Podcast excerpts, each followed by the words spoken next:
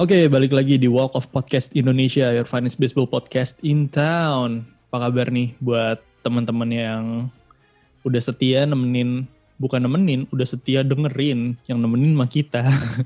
balik lagi dengan Adre, Hekal, dan Tomo di Kamis ceria ini. Yeah.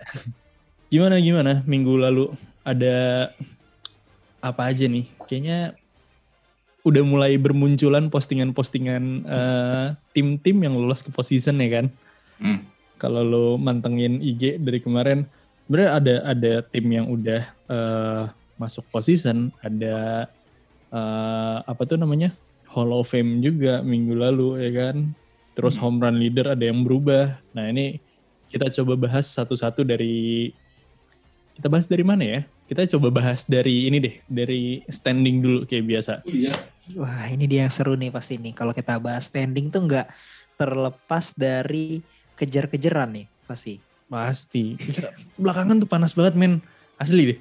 Gue gue walaupun nggak menonton semua pertandingannya ya, gue cuma mantengin Twitter atau mantengin eh, Instagram. Capek banget ngejarnya. Iya bener-bener setuju sih. Apalagi sekarang eh, episode ini naik itu berarti di tanggal 16. Dua minggu lagi Tom ya? Awal Oktober kan? Ah, dua minggu lagi. Awal Oktober tuh udah position. Oktober bound ya kan. Ini postingan-postingan Yeah. yang apa tim-tim yang udah lolos nih langsung Oktober bound, Oktober bound anjay. Langsung ada kaosnya kan. Hmm, Good for Oktober. lu calon-calon yang ngeprint kan kaosnya kan. Udah, udah ada, udah ada kaosnya langsung. Hashtag Oktoberbound. Gini, Keren Yoi. sih. Oh enggak, ada satu yang hashtagnya eh, road to repeat. Aja. Ntar, kita bahas boleh di juga, kita bahas boleh di juga. National League ntar tuh si road to repeat. Siap, siap. Tapi kayak biasa kita akan start dari American League dulu nih. Kalau dari tiga East, Central sama West, Central dulu kali ya. Central yang beritanya cukup dikit nih kan. White Sox melenggang dengan santai banget di Central, hampir nggak udah hampir nggak kekejar. Udah susah sih ngejarnya ya. Kecuali Kalau- tiba-tiba meltdown apa gimana. Tapi ya udah Tapi kalau lu susah lihat sih lihat trennya mereka. kalau lu lihat di standingnya juga eh, playoff percentage-nya dia 100% loh. Maksudnya kalau gue ngelihatnya dari ESPN.com kan ada tuh MLB standing. Kalau kalian lihat statistiknya di paling eh, statistiknya di paling kanan itu ada eh, streak, ada eh, game 10 terakhir sama ada POF atau Hmm. POF ini setahu gue eh, Playoff percentage, playoff percentage ya. probability, Nah, probability. pro- deh. probability tim ini masuk playoff apa enggak. Ini Hmm. eh, divisinya percentage chance of making the playoff. Nah, si Chicago White Sox udah 100%. Jadi ya kita tinggal tunggu ada postingan naik ya kan, clinch Hmm. gitu sebagai juara dari Central.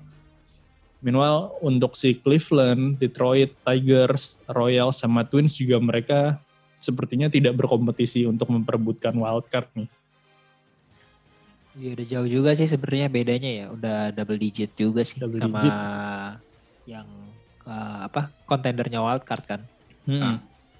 Nah, kalau misalkan di West masih ada Houston Astros. Dia persentasenya di 99% dia akan lolos ke uh, position. Disusul di bawahnya ada Mariners sama Athletics. Hmm.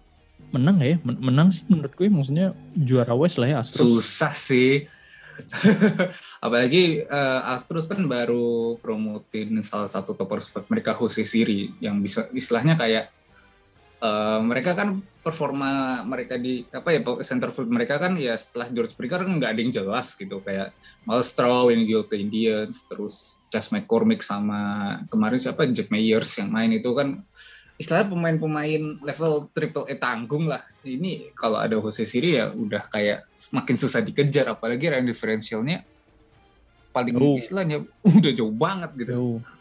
Potensialnya 185 Ha-ha. offense gila-gilaan tuh. Hmm.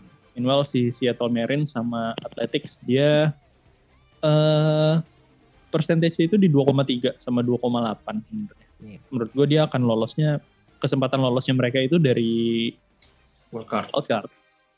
Tapi Tapi kalau tipis.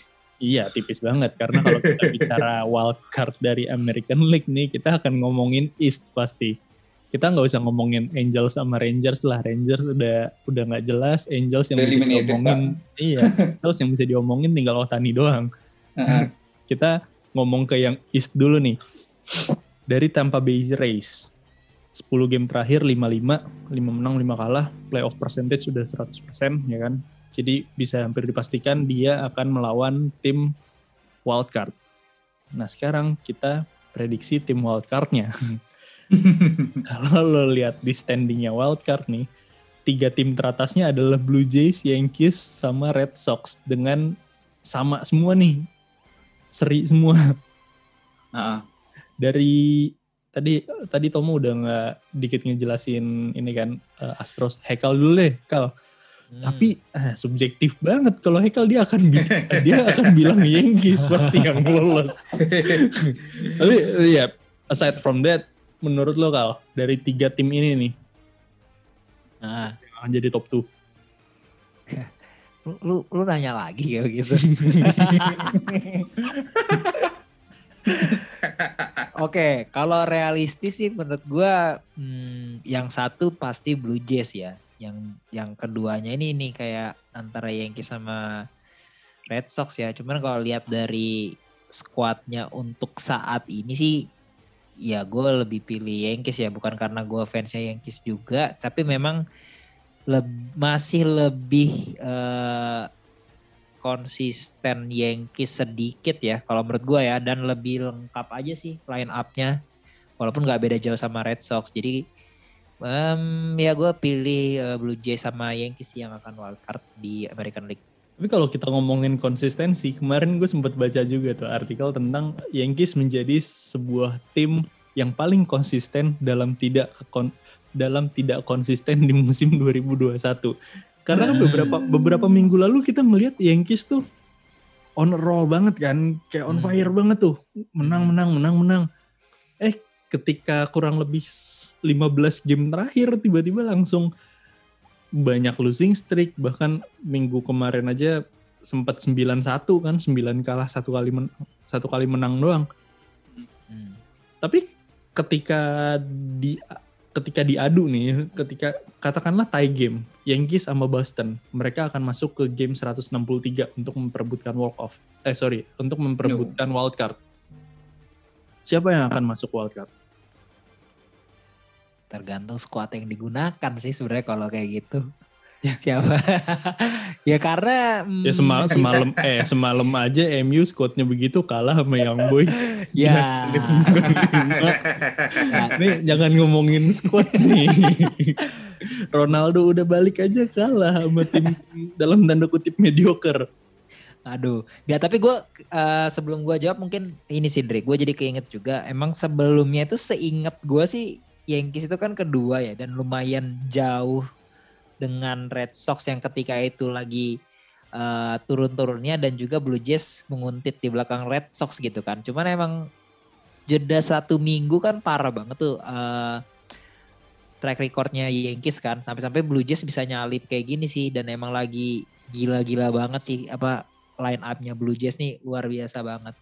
Nah tapi kalau misalnya pertanyaan tadi di game 163 antara Yankees sama Red Sox, menurut gue masih menang Yankees sih kalau dari squad yang sekarang. Dan maksudnya gini ya, itu pasti kan kalau game 163 ya hidup dan mati, lu pasti akan menggunakan eh, tim terbaik lu ya, mulai dari eh, starting pitcher-nya pasti kan yang ace dari masing-masing tim juga line up-nya line up yang terbaik dan juga mungkin nanti kayak reliever juga di set eh, dari yang middle terus eh, long sama yang closingnya juga kan pasti akan dipertimbangkan banget ya. Nah kalau dari sisi itu sih gue masih optimis Yankees sih yang menang.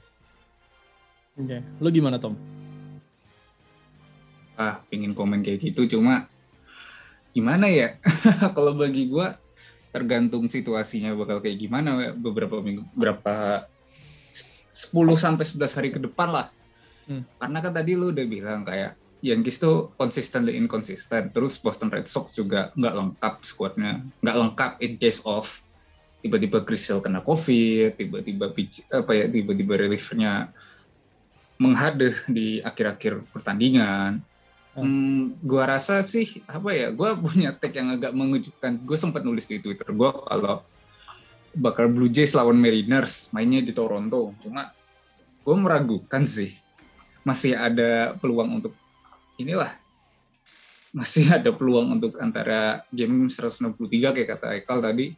Hmm. Tapi ya kita nggak tahu ini bakal bakal kayak gimana gitu. Karena saking kacaunya ini akhir-akhir ini apalagi ya kita tahu uh, sebenarnya Toronto tuh masih punya peluang buat menang AL East walaupun susah sih, udah susah banget kejar race yang istilahnya nggak punya starting pitcher, starting pitcher gitu.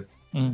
Well, ya uh, consequently gue akan bilang uh, bakal Toronto lawan Yankees sih, mainnya di Toronto. Itu itu itu ya kalau menurut gue ya paling realistis. Kalau menurut gue paling idealis ya Toronto lawan Mariners. Oh gitu. Gitu. Tapi gini, gue gue sedikit nambahin tadi apa mau bilang. Eh gue setuju tadi tuh. Eh, sebenarnya Blue Jays ini masih bisa menang sebenarnya lawan Rays ya. Cuman sialnya itu panasnya telat. Ya nggak sih Tom?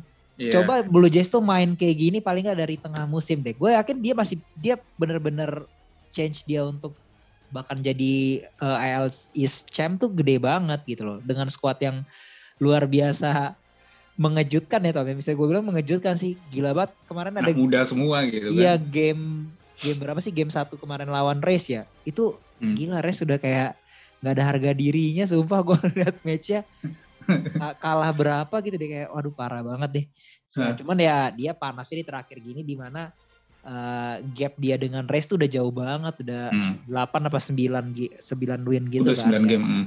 ya sisanya cuma tinggal dua minggu lagi ya ya berat banget lah dan race juga sebenarnya ya udah di posisi ya tinggal mempertahanin doang kan Hmm. jadi sebenarnya sekarang juga lagi apa ya eh, race juga pasti menurut gue strateginya mau nggak mau dia udah di posisi sekarang harus kejar best eh, best record. best record dong supaya Hmm. supaya paling nggak dengan dia best record dia akan melawan Blue Jays dan Yankees atau Red Sox yang mana sebenarnya divisi dia juga gitu loh. Udah hafal lah gitu. Udah hafal, iya. nah, tapi tapi kan bi- bisa bisa lain cerita kalau ternyata race ini kesalip untuk best record, misalnya nanti White Sox dia harus lawan Astros kan yang mana ya ada peluang yang lebih besar race itu untuk kalah gitu ya. Paling nggak Hmm. dia harus mengamankan best record untuk melawan eh, lawannya dia nanti pemenang wildcard yang sepertinya akan dari IL East juga sih gitu Hmm. kan. Iya. Nah, kalau kalau lu ngelihat uh, head to headnya sebenarnya eh ini gue ngambil dari tim rankings.com dia ngecover uh, head to head dari Red Sox lawan Yankees dalam 45 game terakhir di tiga musim belakangan. Rekornya itu emang Yankees eh, diunggulkan dengan 29-16. Hmm. 29 game menang, 16 kalah ketika lawan Red Sox. Jadi kalau misalkan ditanya yang akan berhadapan sama Blue Jays kalau ada game 163, walaupun sekarang eh, secara run differentiation, eh, run differentialnya Red Sox lebih tinggi nih, ya kan, 743. Meanwhile Yankees cuma bisa scoring di 632. Tapi itu dari scoringnya. Kalau ngelihat kebobolannya pun ternyata Red Sox juga lebih banyak di 688 Yankees cuma 599.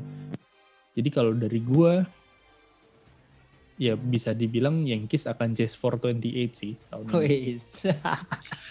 Walaupun ya berat sih Berat. realistis Gue aja. gue cuma bilang tiap tahun tuh kaosnya kagak berubah ya ya. kan. Chase for 28. Gua rasa Ya, juga manajemen oke. Yankees akan bilang pakai desain yang kemarin aja mas. ya enggak, gue gini aja. Dulu waktu Washington World Series juga dibilang kan gitu kan. Ini berat, jalanan panjang gitu kan. Cuman ya siapa yang Washington, Cinderella story nih. lah ya ini juga dan, kan dan squadnya siap gitu. Gue merasa gimana ya untuk Yankees sekarang untuk apa ya untuk sama Mariners aja lebih siap squadnya Mariners gitu. Kayak angin-anginan banget. Kayak dikit-dikit masuk angin, dihajar gitu. Kalau Nationals 2019 kan emang gaspol mereka kayak gue punya motivasi untuk menang gitu. Ini kalau kehilangan pemain game bintang satu kan well. kalau game tahu. 163 Garrett Cole di hari tiba-tiba gimana kal? Ya. Kita Ya. balik lagi kayak kemarin pas lagi All Star nih. ya tapi kan masih ada pitcher yang lain. Oh, Oke, okay. berarti bisa dibilang pitcher yang lain juga reliable untuk jadi starting ya? Iya dong, harus optimis dong. Bisa ini, gue yakin bisa ini. Nih, kita kita akan tunggu ya at least di awal Oktober. Gue gua nggak sabar sih sebenarnya pengen uh, karena menurut gue dari satu season ya 162 game kalau basket lu bisa nontonin sering gitu. Baseball tuh bosen untuk lu tontonin tiap hari gitu kan. Jadi masa-masa postseason dan World Series adalah masa-masa terbaik gue untuk ngikutin baseball satu persatu tuh dari oh, ini dari postseason menurut gue. Ya, Udah bener. gamenya ketaker ya kan. Terus nah. ada uh, apa namanya hype-nya dapet. Terus ada pressure-nya dapet. Karena kalau satu 162 game gitu sepanjang itu hmm. menang oke okay, kalah ya udah gitu loh kayak ah ya udah masih ada besok, masih ada besok, masih ada besok. Orang lo ngomongin 162 game gitu kan. Tapi kalau udah masuk ke postseason, udah nih best of five apa best of seven. Iya dan karena dia bentuknya series gitu, jadi kayak iya. lawannya itu doang dalam satu uh, apa satu match itu satu pertandingan itu ya uh, misal, uh, tim A lawan tim B best of five atau best of seven itu kan hanya kayak hanya hanya kayak gitu kan, jadi mm -hmm. ya lu lebih seru aja sih nontonnya. Kayak misalnya nonton bola ya kan Liga Champion dua leg ya Barca ketemu PSG ya eh Barca ketemu Bayern ya. Ya, ya, ya, ya, ya kayak gitu kan sebenarnya kan?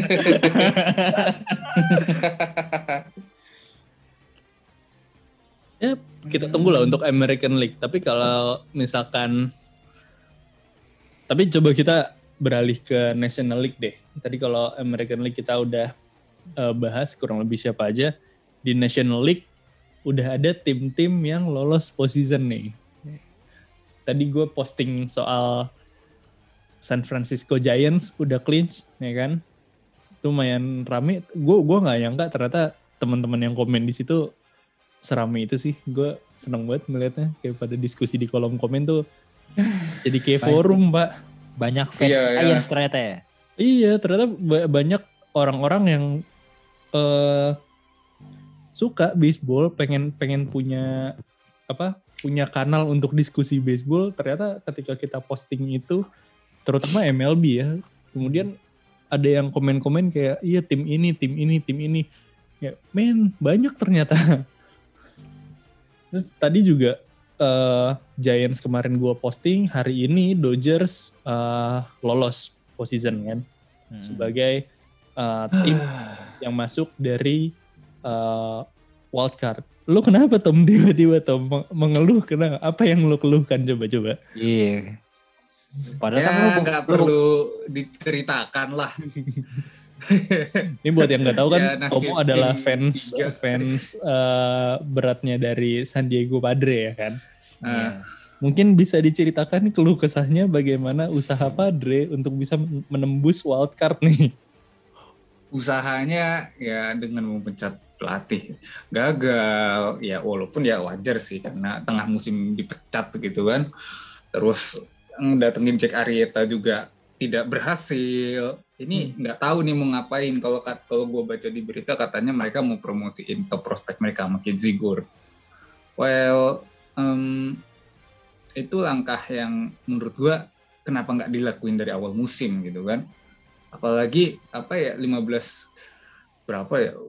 Pokoknya sempet satu titik di mana 15 pitcher Padres tuh masuk injured list, injured list dan setengahnya lewat habis sampai akhir musim nggak bisa main. Offense ya ya wajar kalau nggak stabil. Emang gue merasa dengan nggak adanya DH nggak kayak tahun kemarin offense-nya nggak offense-nya nggak stabil wajar itu. Cuma ya nggak gini juga kali gitu kayak di saat yang paling penting meleleh gitu. well, ya peluang mereka paling cuma tiga antara 30 sampai 35 persen lah untuk ke postseason. Hmm. Karena yang ngejar ya lumayan nges, lumayan ngeselin juga. Ada dua tim dari NL Central, St. Louis Cardinals yang tadi tuh baru aja ngerebut apa namanya second wild card spot hmm. dan uh, Cincinnati Reds. Dua tim ini ya bisa dibilang offense lebih paten lah dari Padres walaupun pitchingnya ya ya well gue anggap memang levelnya di bawah Padres pitching ya secara pitching cuma well offense win offense wins games but defense win championships jadi ya kalau lu kalau Eh, istilahnya Footnote-nya Masalah mana? Lu jangan bikin repot gua. ngeri banget, ngeri banget. masalahnya cuma gini gitu. Parah, parah, parah. masalahnya parah. gini eh kan kan dibilang offense kan win games. Tapi kalau uh, win games tuh kayak kalau lu lu walaupun lu punya defense bagus tapi kalau offense lu nggak jalan ya sama aja bohong gitu. Dan pada berapa akhir-akhir ini ya kayak gitu. Ah. hmm, Karena kalau Iya. misalkan lo lo lihat sekarang kan top spotnya itu Dodgers udah lolos ya kan, bawahnya Hmm. ada Cardin eh, Cardinals, ah, kemudian Cincinnati Reds, baru San Diego Padre. Tapi Ah. dua tim di bawahnya, Phillies sama Mets itu juga jaraknya Hmm. nggak jauh. iya Dalam Hmm. jangka waktu dua minggu nih dia cuma beda sat, eh, San Diego Padre itu bedanya satu game sama Cardinals. Phillies itu tiga game, Mets itu empat game. Berarti jarak antara Phillies sama Padre ini kan cuma dua nih, cuma dua game kan. Kemudian si Padre juga lagi losing streak yang kelima, ya kan? Cardinals lagi winning streak yang keempat. Eh apa ya? Kalau lu lihat percentage-nya nih, dia cuma ngasih per, em, eh, ESPN cuma ngasih percentage Padre lolos ke eh, ke wildcard itu 24%. Menurut lu make sense nggak? 24%. gua Kan salah. Ah. make sense lah kayak gitu pitchingnya pak Iya. Make sense lah anjir. Pertanyaan macam apa itu? Karena Ya, gini iya, Anda yang ya? yang kista dulu nih, ini Padre kan. karena apa ya gue udah mikir kayak well Padres kalau slotnya untuk apa ya finish kedua lah slot kedua wildcard lah Hmm. eh bukan slot apa pokoknya slot sailingnya tuh finish di slot wildcard lah karena berat kan ada Dodgers kan Hmm. floornya ya hancur-hancuran ah floornya nggak lost postseason karena gue mikir setelah Mike Clevinger pemijat surgery tiba-tiba Dinelson Lamet cedera bullpennya hilang semua gitu kayak well ya udahlah gitu. Masa transisi lah emang belum siap untuk long run karena ya Hmm. gue meragukan gitu. Dari awal musim gue meragukan bakal konsisten. Dari awal musim ya mereka bisa menang off season cuma menang off season kan paling untuk pencarian 2-3 tahun ke depan. Normalnya begitu kayak Reds lah. Hmm. kayak Reds dapat Castellanos terus juga dapat siapa? Ya kemarin ke musim sebelumnya dapat Shogo Akiyama buat defense dan sejauh ini kan mereka jalan gitu dengan kebangkitan Choi Foto yang tidak diduga-duga. Hmm. walaupun ya isinya kayak orang bingung gitu mau ngejar susah mau ngejar susah dikejar terus gitu kayak well kita nggak tahu. Ini pokoknya ya kita nikmatin aja lah dua minggu terakhir gitu walaupun agak nyesek juga karena Giants yang tidak diduga-duga pada awal musim dikira ini tim mau ke mana sih? Udah mau crossroads mau main 500 ball atau mau bener-bener go for it? Dan akhirnya mereka go for it gitu. Dengan bermain dengan strength mereka kayak eh, bahkan Good banget tuh abis abis All Star Game tau gue. karena apa? Pemainnya fit semua. Jadi sebenarnya Ya kan? lu- lu- lucunya gini ya Tom ya. Jadi sebenarnya lu ekspektasi lu di awal musim itu yang bergulat di NL West itu Dodgers sama Padre ya. Ah, ah. Karena sempet kan, ada ada Karena masanya ada Oh iya, ada masanya Dodgers sama benar, Padre iya. tuh di awal-awal musim ketat banget.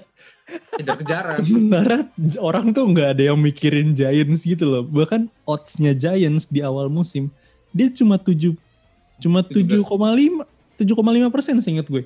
Iya 7,5 persen untuk mencapai ke postseason, bukan World Series ya. Cuma buat Iya. masuk postseason aja 7,5 persen. Di saat mikir orang dari lagi kayak Dodgers dan Padre gebuk-gebukan. Ini Iya. ada satu tim di bawah nih yang dia ngebut gitu Iya Iya. anjir.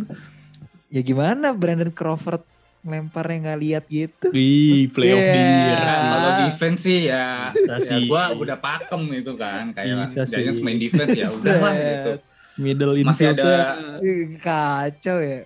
ngeri tuh. masih ada Lastella, masih ada Donovan Solano, terus masih ada Wilmer Flores itu istilahnya defense-nya udahlah tidur aja. Apalagi Crawford sama Longoria mainnya kayak gitu kan. Masih istilahnya Iya. masih top tier lah gitu. Cuma ya gue mikir Giants ini ya apa ya gue tadi gue bilang fit gitu. Mereka mana ada pemain masuk IL mana ada pemain yang kena covid gitu kan. Kalau Patriots kan ya sudah Iya. sudah walaupun nggak apa ya udah ada yang kena covid tiba-tiba Hmm. defense-nya kayak gitu terus pitchernya pada tumbang lah. semua Itulah pentingnya prokes. Oh. Iya. Makanya. Orang kurang- dari Iya. bawel banget. Kurang berarti ini di San. Diego nih nggak pakai peduli lindungi. Susah masuk stadion pak Masuk Mas, mas, AT&T Park mesti scan barcode. Iya. nanti masuk ke Petco Park gini Pak eh, Pak permisi Pak Eh, ini eh, peduli lindunginya Mbak ini dilihat dulu sertifikatnya Wah kalau sekali nggak bisa Pak harus dua kali vaksin Iya. ah Minimal dua vaksin. berat berat tapi tim kita mau contending eh ya udahlah tim kita cedera ini pesimis ya? bahkan orang ini tim pesimis kita, tim kita cedera ini. Tapi memang jadinya jadinya jadinya Struggle ini ya sih. apa eh battle antara Giants sama Dodgers nih ya. Iya, Sama-sama memper- gua akan sih. Kalau emang Hmm. nanti Dodgers bertahan di wildcard dan menang lawan siapa pun yang ada di slot kedua, Hmm. kita akan melihat best of five-nya Giants sama Dodgers. bulu-buluhan itu kayak Eh rivalry kapan ya? 2000 berapa ya? 14 iya 14. rivalry-nya even year-nya Giants lah itu. sama 16 sih terakhir ya yang kayak gitu Ya kalau hajar-hajaran banget kan Giants sama Dodgers pada waktu itu. Ya kayak Hmm. kalau kita dulu kita bicara Yankees sama Boston gitu kan. Hmm. Itu rivalry yang udah kental banget. Dan akhirnya kebentuk juga di NL West Giants sama Dodgers. Yang itu kan cuma apa? yang kayak gitulah. Pokoknya rivalry emang wah masih ya ketika mereka masih di New York kayak gitu terus juga zaman kapan ya? Nggak nggak tahu awal tahun 60-an juga kayak gitu terus sampai pertengahan 2000-an juga kayak gitu kan kejar-kejaran. Hmm. 2003 2004 kan kejar-kejaran mereka well Jadi yang mau repeat itu yang Dodgers ini ya. Iya, oh, ini, ini kita bahas road to repeat nih.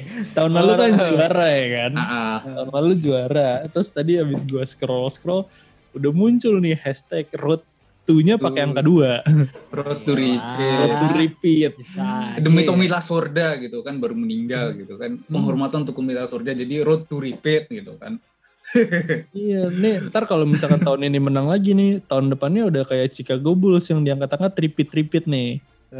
Tripit, tripit. Ya tapi gue mau ngomong tripit, sekarang The Amateurs kedatangan satu podcast baru lagi Baru. nih. Ah, iya kan? Ada podcast basket yang namanya Tripit. Tripit Basketball ya? ah, ah. Itu Tripit podcast basketball Ah, ah. gue suka banget sama artworknya Tripit sih sebenarnya. Dia bikin Hmm. artwork bagus banget dan nyaman di mata dan menurut gue artworknya tuh apa ya OG banget OG. OG Original banget, gitu. ya. kan? Hmm. nah, buat teman-teman yang suka basket bisa langsung uh, follow The Amateurs sama Tripit untuk update-update terkini. Tapi karena kita bukan ngomongin basket kita balik lagi nih ke AL eh NL East. Karena Central udah pasti Brewers. Ya kan? Cardinals sama Reds akan berebut uh, bareng Padre di uh, wildcard Stop 2 Slot 2. Nah sekarang National League nih. Ini menurut gue even sih. Di East itu yang lolos Brave, terus Phillies sama Mets-nya kejar-kejaran buat uh, wildcard. Di Central itu yang lolos Brewers, Cardinals sama Reds-nya kejar-kejaran buat di uh, slot kedua. Jadi bisa dibilang menurut lo, AL sama NL, NL lagi lebih kompetitif ya sekarang ya? bisa dibilang lebih kompetitif sih itu mah Lim- ya lima in certain tim- extent lah Iya, lima tim berebut untuk satu posisi keduanya wildcard ya kan? iya ya Dalam apakah dua minggu. eh, eh, kan NL kan udah dari udah berapa musim dua musim terakhir kan menang World Series terus apakah akan berlanjut berlanjut lagi atau bakal kayak bakal kayak 2010-an di mana EL kan dominan banget kayak kerjaan Hmm. menang World Series apa ya World Series itu dimenangin sama tim dari EL lebih banyak gitu cuma ya mungkin na- nanti lagi deh kayak kita tunggu 2 sampai tiga minggu ke depan bakal kayak gimana gitu. Ya, kita kita Karena- tunggu pas pas mulai postseasonnya deh, ntar. Ya ngomong-ngomong soal postseason pasti ya di akhir musim kan bakal ada juga yang namanya jadi home run leader. Nah, home run leader ini makin ketat nih karena ada sebuah kejutan ya, kejutan quote unquote gitu. Vladimir Guerrero Junior sekarang udah mukul 45 home run. 45 home run. Udah nyalip Otani, udah nyalip Salvador Perez, dan ya sisanya ya tinggal tiga orang inilah yang kerjanya jadi home run champion. Oh ya fakta unik dari home runnya Vladimir Guerrero Junior nih, eh, dia tuh nyalip rekor bapaknya yang masuk Hall of Fame karena bapaknya mentok-mentok cuma bisa mukul 44 home run dalam satu season. Cuma ya Hmm. sekarang kan namanya launch angle, Nah, itu kan makin bicara itu juga sih. gitu. Sebenarnya masih Makin- relevan gak sih kalau misalkan kita ngebandingin zaman dulu nih dengan dengan eh ya katakanlah kayak bapaknya gitu, bapaknya Vlad Guerrero Junior si senior bisa mencapai eh, 44 home run pada zaman itu dan di zaman sekarang akhirnya baru terbalap di 45. Masih relevan gak sih sebenarnya? Menurut lu Kal? Gue kira Tomo bakal bilang empat empat aja masuk Hall of Fame apalagi empat lima.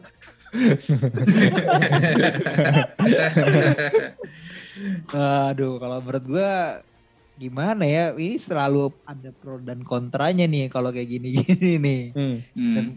Dan kenapa spotlight yang ada eh pro dan kontranya selalu ke gue ya? Mungkin Tomo dulu kali. karena Gua agak- karena gue inget di episode episode sebelumnya itu kita ngomongin hal yang sama tapi ngomongin strike out rate pas Ah. kita ngebahas uh, military grade eh, military grade sticky substance Substance, pada ah. waktu itu ya kan kita bilang bahwa di baseball yang modern ini strike out rate-nya lebih tinggi Hmm. Ya kan dibandingkan zaman uh, beberapa tahun yang lalu berarti kan ada perubahan ada ada ada dinamika di situ nah sekarang terjadi juga di home run di mana Hmm. di zaman dulu 44 home run aja bisa masuk Hall of Fame. Nah sekarang yang udah menyentuh angka 44 ada dua nih. Vlad Guerrero sama Shohei Ohtani. Salvador Perez di 43. Bentar lagi ke 44 juga. Apakah sekarang angka 44 itu menjadi sebuah standar minimal aja gitu? Ya, untuk 40, for- untuk 40 apa ya untuk ny- nyampe 40 home run aja ya susah kan. Mhm. Logikanya susah untuk pemain biasa. Tapi kalau mau seperti itu kayak dengan cara jujur ya susah bis dan bisa dipastikan ya nggak bisa dipastikan juga sih sebenarnya tapi bisa dipastikan pemain itu bakal dapat voting Hall of Fame di masa-masa mendatang kalau mainnya konsisten kalau nggak konsisten ya sama aja bohong kan Nah, setuju gue benar. Karena Nah. menurut gue ada beberapa pemain yang cuman satu musim doang apa istilahnya one season wonder ya. Mana ya? Nah, Iya one season wonder cuman 40-nya ya di satu musim, terus musim depannya eh gini, nggak harus 40 sih, tapi mungkin di musim depannya dia masih bisa konsisten ya di 30, 20 gitu ya. Tapi kalau misalnya flop banget kayak kayak ya contohnya siapa namanya itu yang Orioles Chris, Chris Davis, ya. Nah, Chris Hmm. Davis tuh berapa di waktu dia prime prime-nya 53 loh kalau gua nggak salah ya. 53 Iya, atau 53, 53. 53. Tapi be- musim-musim depannya coba nggak jelas kan? Nah, sekarang kalau misalnya kayak gitu apakah Chris Davis itu Hall of Fame eh, apa kandidat Hall of Fame? Kan nggak juga sebenarnya kan. Hmm. Jadi kalau misalnya acuannya itu jumlah home run akan menjadi apa? kandidat untuk Hall of Fame menurut gua kurang relevan sih ya untuk sekarang ya. Jadi lebih Hmm. dilihat mungkin konsistensinya dan juga kalau misalnya tadi eh, bapaknya si Vladimir Guerrero ini juga kan pernah MVP 2004 kan. Hmm. Ya, kalau Vladimir Guerrero Junior kan belum tahu nih dia MVP sekarang apa enggak. Iya. Iya. Karena M- eh, MVP-nya kan dari AL ada Abang Shohei Iya, berat. lagi berusaha mengejar 50-20 ya kan. Hmm, Ah, Dia udah dua, udah 20 belum sih? udah. Seingat gue belum sih, cuma udah mendekati 20. Dua, jadi buat teman-teman yang nggak tahu 50-20 ini, 50-20 ini yang dihitung adalah home run dan stolen base. Stolen base. Jadi ada ada satu achievement 50-20 ini artinya lo mendapat 50 home run dan 20 stealing base di eh stolen base sorry 20 stolen base di satu musim yang sama. sekarang itu Otani udah di angka 44 ya kan 6, 6 home run lagi untuk mencapai 50 sama steal-nya gue lupa Udah 23. kayaknya udah dua oh iya udah lebih kan Iya. steal-nya dia udah lebih dari 23 jadi sekarang yang dikejar adalah eh, si home run-nya Hmm. tapi Hmm. mungkin ada juga teman-teman yang yang kenal kayak 40-40 ya kan 40 home Hmm. run 40 stolen base gitu menurut lo sampai di akhir musim kejar nggak nih 50-20 buat Shohei Otani Kalau menurut gua, ya kalau misalnya kekejar apa enggak, ada kemungkinan terkejar. Eh, Hmm. ada kemungkinan mengejar. Hmm. Tapi kalau gue malah ngelihatnya sebenarnya gini ya, kalau lu banding-bandingin sama yang punya record kayak gini sebelum-sebelumnya tuh agak apa ya? Gue ngeliat Otani itu kan sebenarnya bukan speedster ya, dan stealnya itu juga steal yang lebih ke strategik gitu nggak sih? Bukan Ya. yang kayak dia itu Ah. eh, kayak tipe-tipenya siapa misalnya?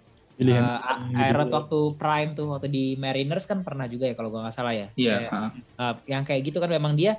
Jadi gini sih sebelumnya mungkin ken- menurut gue kenapa 50-20 atau 40-40 ini itu sebuah pengakuan ya pengakuan di MLB karena memang lu secara nggak langsung itu kan jadi pemain uh, tergolong hitter yang Bagus. jago, yang bagus, dan juga lu bisa lari secepat itu gitu loh. Jadi skillnya itu lebih bukan yang ke strategik sih ya. Ya maksud gue strategik juga, tapi emang lu larinya cepet gitu loh. Kayak Iya. tipe-tipe Ellsbury, Ichiro, yang kayak skillnya tuh ya bu- gitu ya iya bukan karena Hmm. error bahkan karena kan sekarang kalau error pun lu steal dihitung ya stolen base juga. juga Hmm. stolen base juga gitu kan.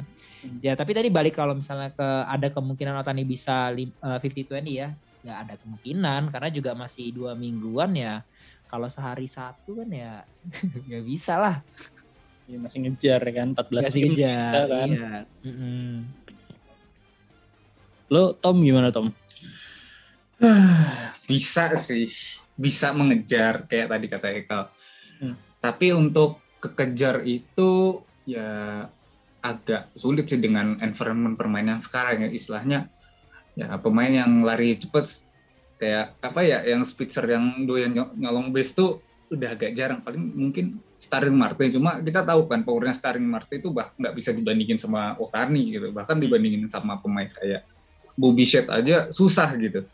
Hmm. Hmm, untuk 40-40 ya bisa dibilang untuk capaian 50-20 itu bisa dibilang kan jarang cuma ada empat orang yang pernah tuh dulu ada Brad Anderson di Orioles tahun 96 zaman lebih zaman dulu lagi ada Willie Mays di San Francisco Giants eh di waktu itu masih New York Giants tahun 55 Mm. terus ada dua pemain yang emang istilahnya five tool player yang istilahnya tadi udah dibilang Nah, iya gitu. benar, benar dan benar. itu Tom. susah kayak gitu Nah, nah bahkan gue jujurnya ngelihat yang kayak untuk dapat record kayak gini ya mau 50-20 atau 40-40 itu lebih yang kayak biasanya shortstop kayak misalnya eh Lindor terus apa Tatis atau kalau Hmm. outfieldernya tuh kayak Mike Trout, Mookie Ah. Betts yang lebih kayak gitu tuh Hmm. sebenarnya kayak kita ngelihat stealnya tuh memang yang oh iya dia eh speednya memang mumpuni Kenceng, untuk iya. gitu ya Hmm. iya bukan yang karena error atau apa gitu sih. Mm-mm. Tapi ini juga sih menurut gue emang shifting aja. Shifting di baseball itu nggak cuma di satu dua item ternyata ya. Maksud, maksud gue bahkan Shohei Otani yang eh notabene-nya adalah power hitter dengan Hmm. decent speed ya kan. Gue nggak bilang dia speedster tapi cukup cepat untuk seorang pitcher dan eh apa namanya eh, power hitter dan dia bisa dapat 23 steal walaupun stealnya juga ya karena pass ball mungkin atau karena eh, semacamnya. Situational base running lah gitu kerennya. iya. Jadi eh, apa ya? Tadi gue mau bilang tuh ternyata kita mulai dihadapi dengan ternyata nggak cuma speedster doang loh yang bisa stealing. Ternyata nggak Nah. cuma ternyata nggak cuma better doang yang bisa home run. Dan ternyata nggak cuma kontak dan nggak cuma kontak hitter aja yang bisa bikin kontak gitu Hmm. udah mulai ada perubahan-perubahan yang makin ke sini sebenarnya makin menarik apalagi gua nggak sabar Oktober bisa nggak sih kita skip dua minggu langsung Oktober gitu Sebenarnya kalau kalau ini apa namanya eh, kalau tadi yang si Otani itu sih gue jarang lihat game dia nge-steal itu didahului sama pick off-nya pitcher ya. Jadi kayak Hmm. asumsi pitcher juga ini orang nggak bisa lari gitu Bisa sebenarnya Hmm. iya beda kan kalau misalnya Ya. lu lihat Ya. Mookie Betts di first base atau Iya. misalnya statis di first base pasti kemungkinan pitcher yang uh, tim lawannya itu untuk pick off kan gede banget kan karena Ya, dia tahu nih pemain iya ini pemain punya kecepatan yang luar biasa nih pasti ada kemungkinan dia untuk nge-steal. Nah kalau Tani Hmm. penglihatan gue sih nggak kayak gitu. Jadi stealnya juga lebih terkesan yang tadi lu bilang Dre. Error lah apa ya. Tapi kan ter- ter- ter- terhitungnya stolen base kan ya. Jadi record juga lah buat dia. Cuman kalau home run kayak gini akan berkaitan dengan MVP nggak sih? Iya. Hmm. Bisa, bisa. Cuma gua bisa. gua udah capek beberapa episode kita selalu bikin tag MVP ya kan. Pasti Hmm. dia dia lagi se- sejauh ini perebutan MVP kecuali Bryce Harper 3 itu Iya. Iya, dulu lah. Iya. kita akan lihat MVP eh eh MVP itu pas position langsung keluar nggak ya atau nunggu musim habis ya? Nah, Nunggu musim habis. Nunggu musim habis kan? Nunggu musim habis. Tapi gini sih kalau menurut gue yang unik ya. Kalau yang selama ini digadang-gadang MVP-nya American League tuh Otani ya, masih Otani ya. Tapi kan Si. ada kemungkinan Flat Guerrero kalau misalnya dia triple crown bisa MVP Hmm. kan? Bisa dong kalau misalnya dia tapi Kalau triple lumayan crown jauh ya kalau dia berat tapi Hmm, menurut gua. Tapi berat ya dan dan lebih chance-nya lebih gedean Otani kan cuman menurut gua eh gimana ya Otani ini kan dia better pitcher gitu kan kalau Hmm. dia MVP-nya itu jadi apa ya karena gini kalau setahu gua kalau dia terhitung MVP itu as a pitcher Hmm. biasanya dia pasti sayang tuh Ya, karena sebelumnya kan selalu gitu kan kayak Verlander terus Kershaw kan pernah Ya. uh, MVP di league-nya, pasti dia juga dapat American League atau National League sayang kan. hmm. Nah kalau Otani ini ya mungkin kalau As a dia better sih menurut gua. as a better ya. As a Pastinya hitter. ah. as a hitter berarti nanti sayangnya orang yang berbeda ya. Waduh, mungkin enggak, enggak, enggak, bukan, bukan dia, diare, dia diare. Iya. ya mungkin kalau Ya. kalau kita ngelihat kayak gini kan berarti mungkin Vladimir Guerrero wins championship, Shohei Otani wins people choice lah ya. Ya bisa jadi sih. Eh, gue nggak mau Hmm. kalah sama Tomo, cuma kan gue nggak Iya. perlu footnote, bikin sendiri Iya. gue. kalau tadi saya perlu cari footnote-nya. Iya bisa-bisa aja. ya gitu deh pokoknya kita akan tunggu dalam waktu dua minggu lagi position akan mulai postingan akan semakin banyak sekarang makin rajin ngepost juga karena mulai banyak yang clinch ya kan Hmm. tim-tim yang clinch pasti gua post kalau ada info-info terbaru tentang MLB juga eh, pasti Walk Off akan posting di situ jadi terus eh, follow IG-nya Walk Off di @walkoffid dan juga satu lagi kalian kalau yang senang baca bisa follow IG-nya The Amateurs di mana Tom? IG-nya The Amateurs at The Amateurs ID. Di Twitternya juga at Amateurs ID. Bisa lihat istilahnya kayak banyaklah pilihan olahraganya ada dari sepak bola, terus juga basket, terus ada namanya kadang-kadang bahas F1 juga, motorsport, kadang juga nulis MotoGP Betul. juga ya. So, uh, Banyaklah one stop, pilihannya. one stop solution buat kalian pencinta uh, olahraga, American sport, European sport, sport apa pun itu dalam bentuk tulisan kalian bisa langsung ke The Amateurs. Tapi kalau kalian emang sukanya sama baseball, softball, kalian bisa langsung uh, ke @walkofid di Instagram ataupun di Twitter. So, itu episode kali ini. Gua Adre pamit. Gue kalau pamit. Gue Siapa kalau duluan? Siapa duluan? Yo, iya, iya. Siapa duluan? Rebutan kita, rebutan. nih. Ini nggak gue edit nih, biarin aja. Iya. Weh, ulang. rebut kalau rebutan wildcard nggak apa-apa. Iya. Itu rebutan Iya. pamit. Lo berdua rebutan pamit yang menang Ria Ricis. Ya. ya udah daripada makin panjang kalau gitu gue Adre pamit. Ya udah Tom lah Tom. Gue mau pamit. Gue kalau pamit. And see you guys on the next episode. Cheers.